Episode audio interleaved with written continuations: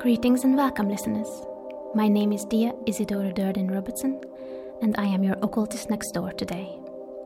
Join me for an explorative discussion and series of interviews in the topic of esoteric science and spirituality at Ask Your Occultist Next Door.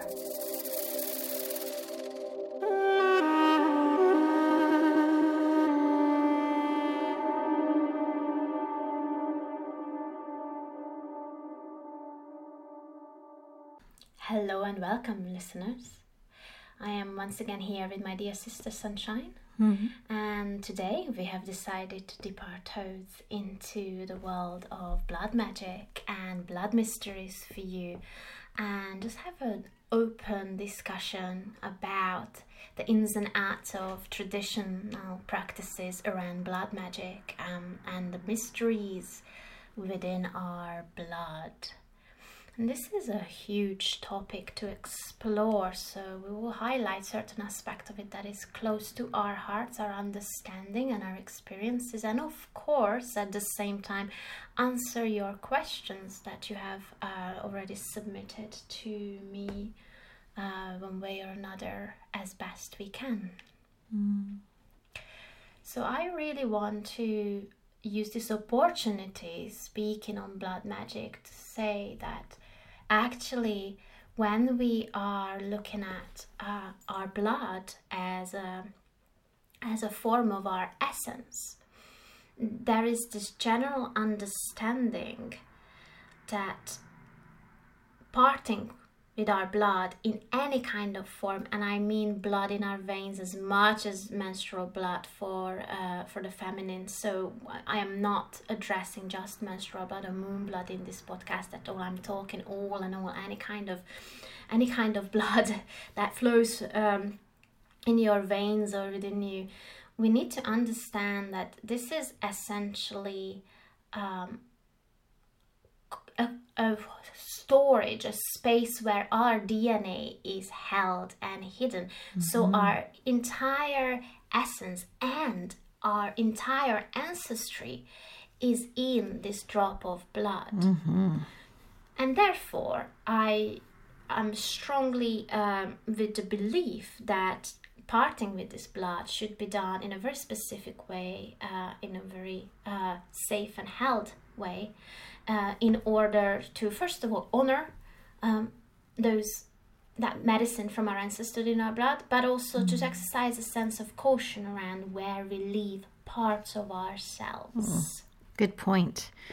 Good point because it is such a powerful offering that we make. Hmm exactly. So that is one of the understandings, and a lot of the questions I've received were about this, about making your blood an offering.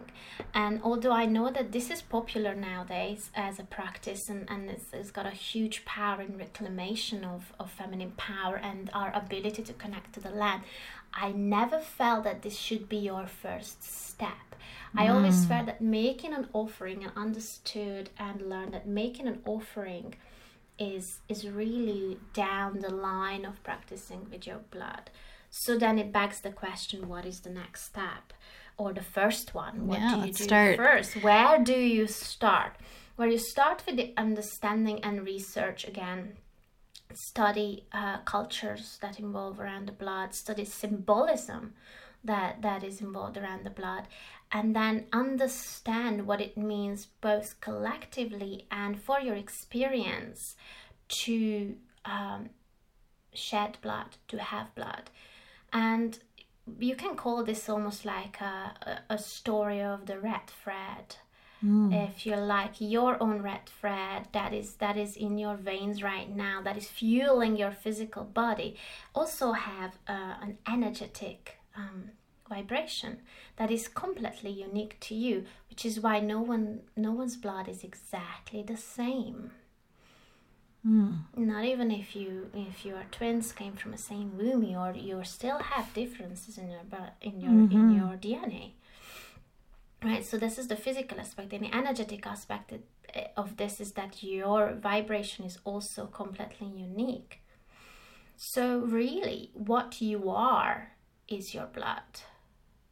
So let's just learn about what we are first and who we are, and we can do that by studying ancestry first, uh, seeing and uh, exploring what people who came before us with the same bloodlines were experiencing because that that is coded in our dna and then maybe if it's possible to hear those stories in person that's beautiful. But of course if you want to go further back do that research. Really go back in the past and see where your blood came from and where is it heading to have an understanding of who you are inside. exactly. This is self-awareness. This is self-work first working with the blood and then the mystery comes in, and the ritual practices come a lot later. But the mystery comes in when we say, okay, so this is my essence, my blood is my essence.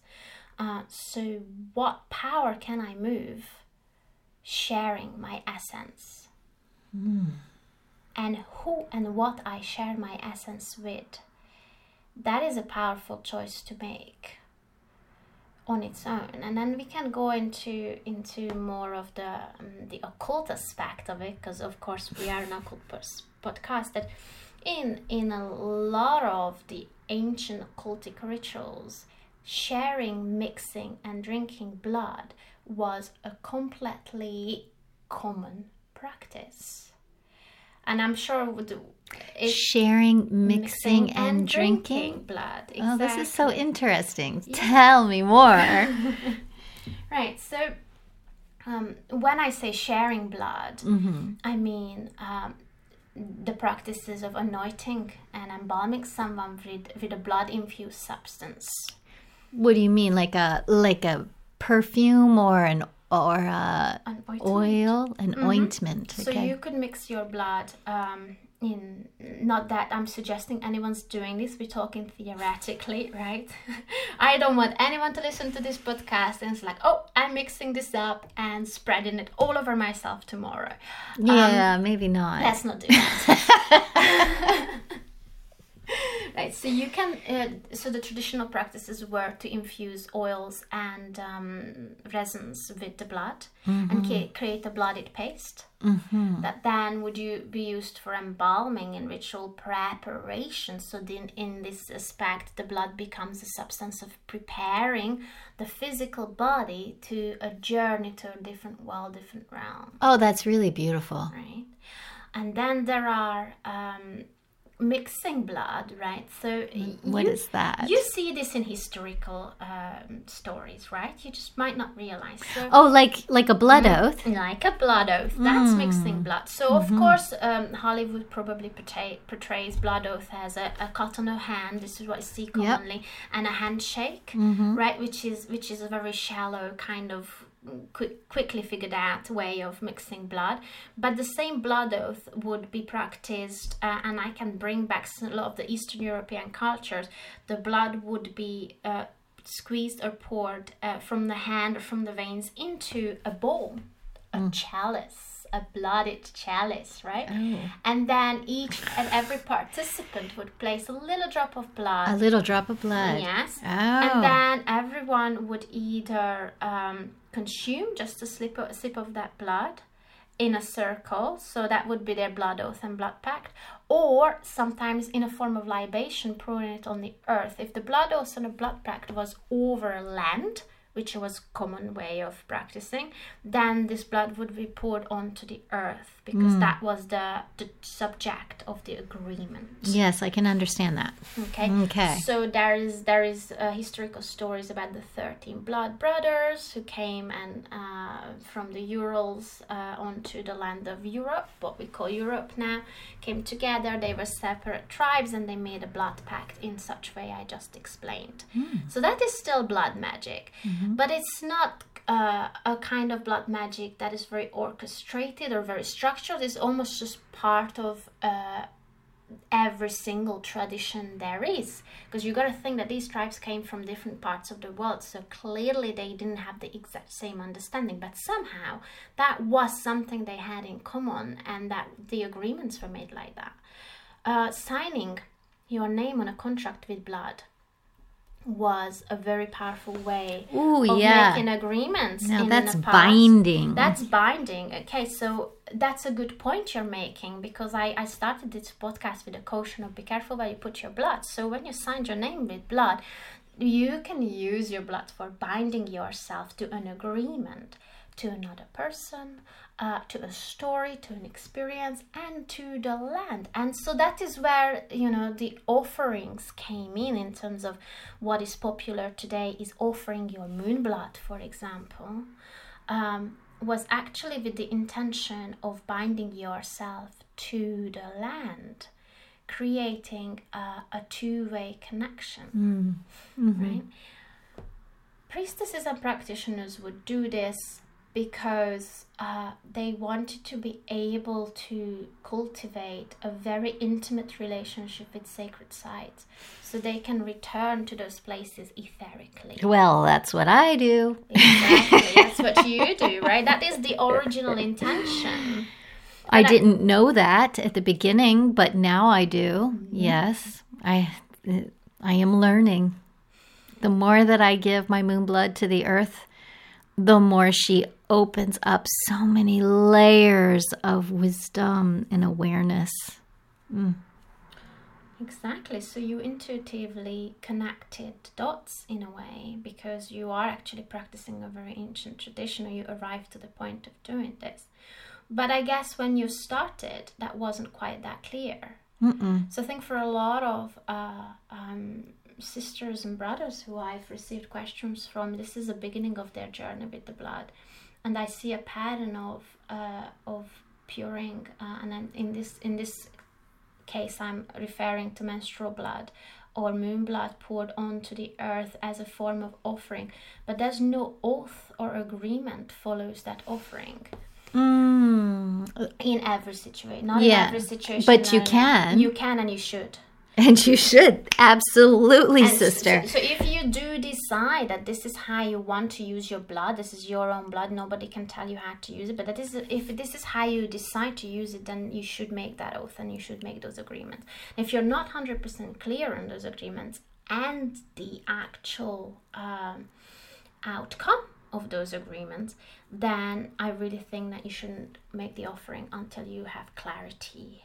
Right? Because sometimes we also offer blood out of desperation, oh, that's never good. and that never works out. no, no, no.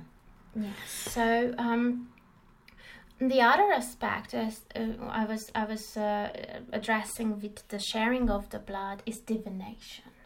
Ooh, tell me more about that. So divination is is is also uh, of course if someone doesn't know the term is when we are um, reaching out to other realms and to divinity to find out information to find out truth so divining divination could be reading tarot it could be reading crystal balls uh, could be reading symbols um, and how blood enters into the world of divination is that is actually uh, because of the co- DNA codes in the blood, consuming just a drop of your own blood activates memories in you.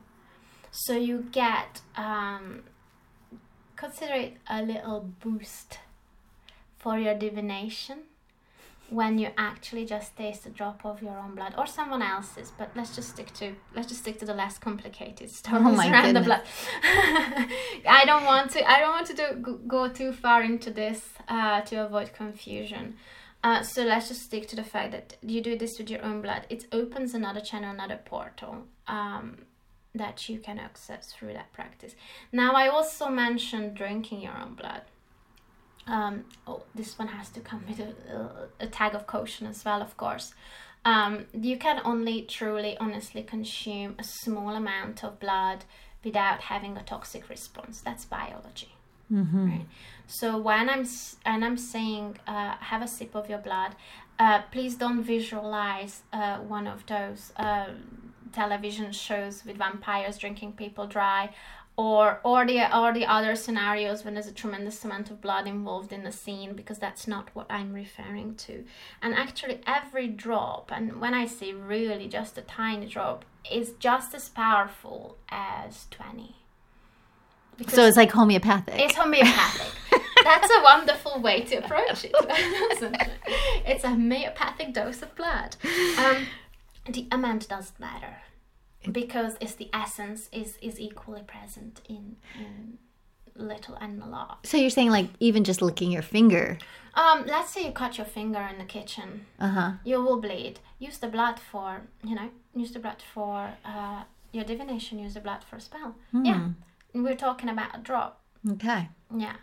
Um, now there are cultures and traditions where um, consuming or working with the blood is, is very ingrained in the practices. Mm-hmm. Um, but then that again, we're going down the story of vampirism, and I don't necessarily want to go there today.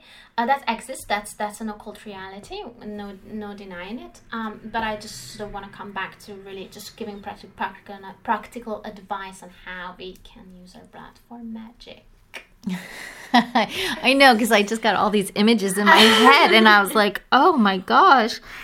Hmm. Well, I think it's important that we look that way as well, um, because that is that is the reality. Yeah, that is the reality. That's not my reality, though. No, but it's present. So you know, awareness is to both sides of the coin is always the best way to practice occult magic, and this is working with blood is definitely occult magic. Um, now, for men especially, I want to address this. Like, you don't have to have a bleeding womb in order to access your blood because there's blood in your veins as well, of course. So, uh, none of these um, stories I mentioned are actually uh, limited to menstrual blood, but but the questions we've got were so. Shall we go down the the rabbit hole of uh, talking about moon blood offering? Oh yes, because I love that. Okay, so do you want to tell uh, our listeners on how do you feel a moon blood shall be offered? Well, first of all, I have to say this is a very intimate conversation for me to have. Um, Absolutely. yeah, because this is this is deeply personal for me. Uh, but you know this how it how it all began for me. My awareness. Well, first of all, I have to say I am a midwife, so I am quite comfortable with blood, and I I see a lot of it actually, and I have a deep respect for blood. Blood and placentas and newborn babies and all that good stuff. Mm. But when it all began for me when uh, with my my the birth of my first child i had nine months of no bleeding and then i had several months postpartum while i was breastfeeding where i had no bleeding and when i started my my moon again i was overwhelmed with a sense of ah, just so much love and respect and that is when I started. Well, I had learned about using only using cloth pads. I learned early on in my life about not using any tampons because they're loaded with nasty chemicals that actually make you bleed more. Um, and just the importance of allowing the blood to come out and not stopping up the flow. And so when I got my my moon the first time um, postpartum, I was just so overwhelmed that I immediately went outside and with my with my baby nursing at my breast, I just squatted on the earth and I just let it flow, mm-hmm. and and it. f- I felt the connection. She was not only was I holding my child as the great mother, but she was holding me. The earth was holding me as the great mother, and in every way, I was feeding her back that which she has given to me. And oh, it was a pivotal moment in my life. And and so I use a moon cup and it is my sacred chalice. And I save every drop. I even you, rinse it and I put it back into my my offering jar. Um, and uh, and I do, as you say, I go to sacred places. I do pilgrimages where I take my blood back. Um, don't leave it too long in the jar. That's my advice. um, you want this to be fresh and uh, and alive with with all of your essence. And so for me, now that I've been uh, leaving a little, just parts of me everywhere that I hold sacred, and I and and these are offerings that I'm putting on the altar of Gaia. I am now able to connect to all of those places and reemerge because I'm one with the soil and the rocks. And and it's like magic. It's like a true form of shape shifting and and arriving and you know diving and swimming through the tributaries of energy lines that that are coursing through our planet. Mm-hmm. So so that's a wee bit about that's that's a beautiful story on its own and just returning it really shows and highlights what i said earlier about you know leaving your essence and sharing your essence with gaia and feeling held by her is because you are creating a contract a binding to mm-hmm. her and not that you're not off here or that is necessary necessarily what you must do every month, but that you have that option as, mm-hmm. a, as a nourishing, nurturing experience mm-hmm. for both uh, the receiving, which is which is in, in this case the, the mother earth, and and both for you to to make that offering. Mm-hmm. And I am every moon time. I am. I am recommitting yes. my devotion to, to this beautiful Mama Earth. Mm-hmm. Exactly. So one of our questions was, um, and yes, so the question here was um, along the lines of I'm, I'm paraphrasing. Um, that what other things one can do with the moon blood apart from offering it to the earth. Mm. Um, and in order to answer that question, I just really want to go into what uh, moon blood is as opposed to blood in your veins. So, um, in many of the ancient Babylonian and Egyptian traditions, there's a distinction between the two types of blood, and our moon blood is considered death blood. Mm, you've told me this blood, before. Yes, and blood in our veins is considered life blood. Mm. Why is that?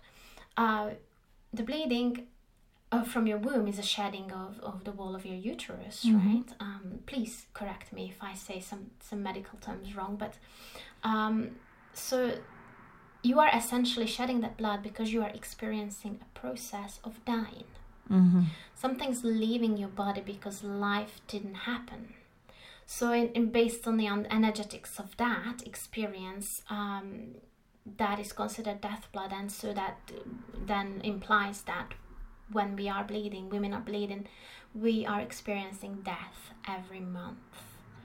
And we have that journey of almost resurrection every month throughout that practice. Mm-hmm. So, because of that, moon blood specifically is used for resurrection rites.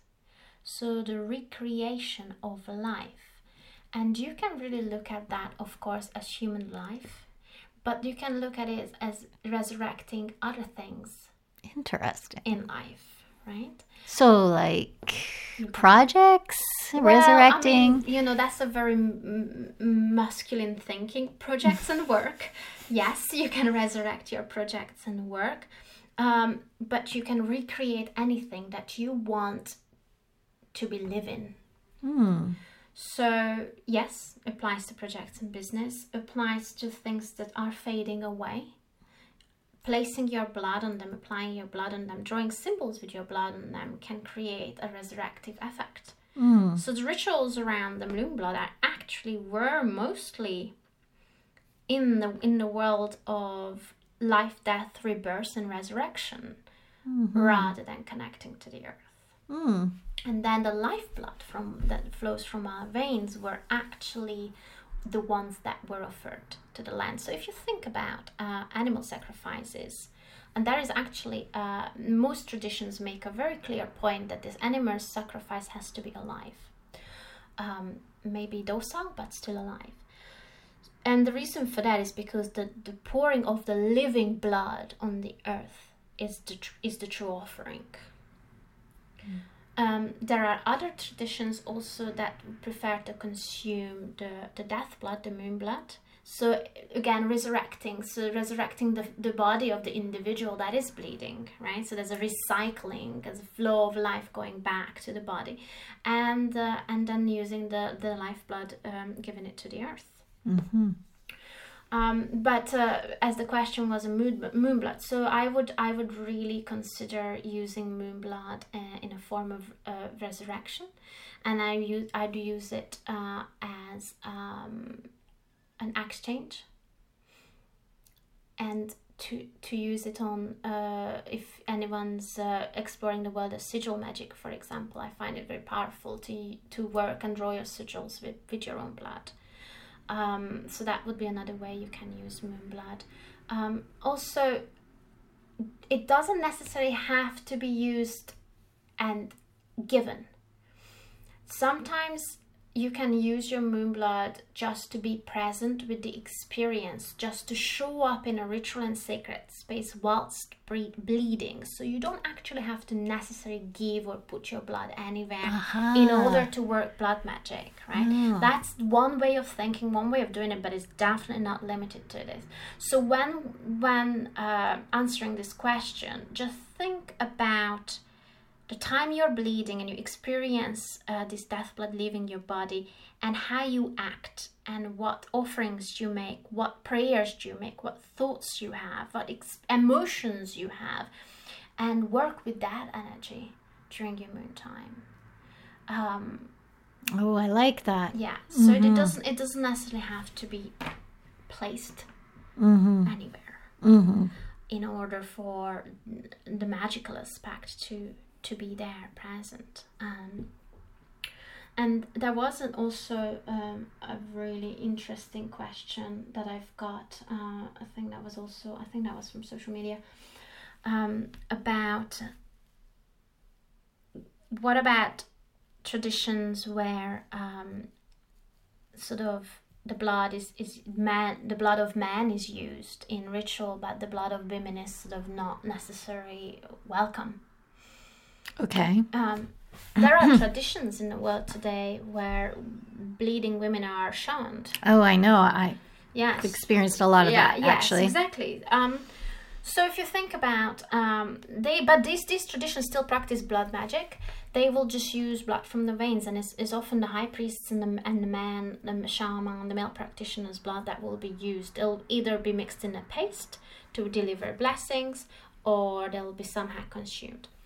Um, so I think this is probably relevant if you don't have a bleeding womb uh, or a womb at all. You can use your you can use a drop of your blood um, the exact same way as any any other person would. Um, so the traditions, the practices will not change. It's just your you know the blood comes from somewhere else. Right. So I'm sure that people are going to have a lot more questions about there, this. there are there are a lot more questions, but they all along we sort of answered them. Um, so thank you so much for asking these questions and sharing your experience, and I'm really looking forward to hearing from um, you your feedback. What do you think about what you've heard? Uh, I am fully aware that these are. Uh, edgy and Yeah, I a would say uncomfortable so. subject, but that is what the occultist next door is about. So if you're listening to us talking, that that is what you came here for. Um, so please let me know how this feels, um, and um, what do you do with your blood, and where and where you got the formulas and rituals that you've used, and um, how you practice. Yeah, I would like to hear more about how other people do. Absolutely. Right. Thank you so much for joining me in Sunshine. And I wish you a beautiful rest of your day. Blessed be. Blessed be.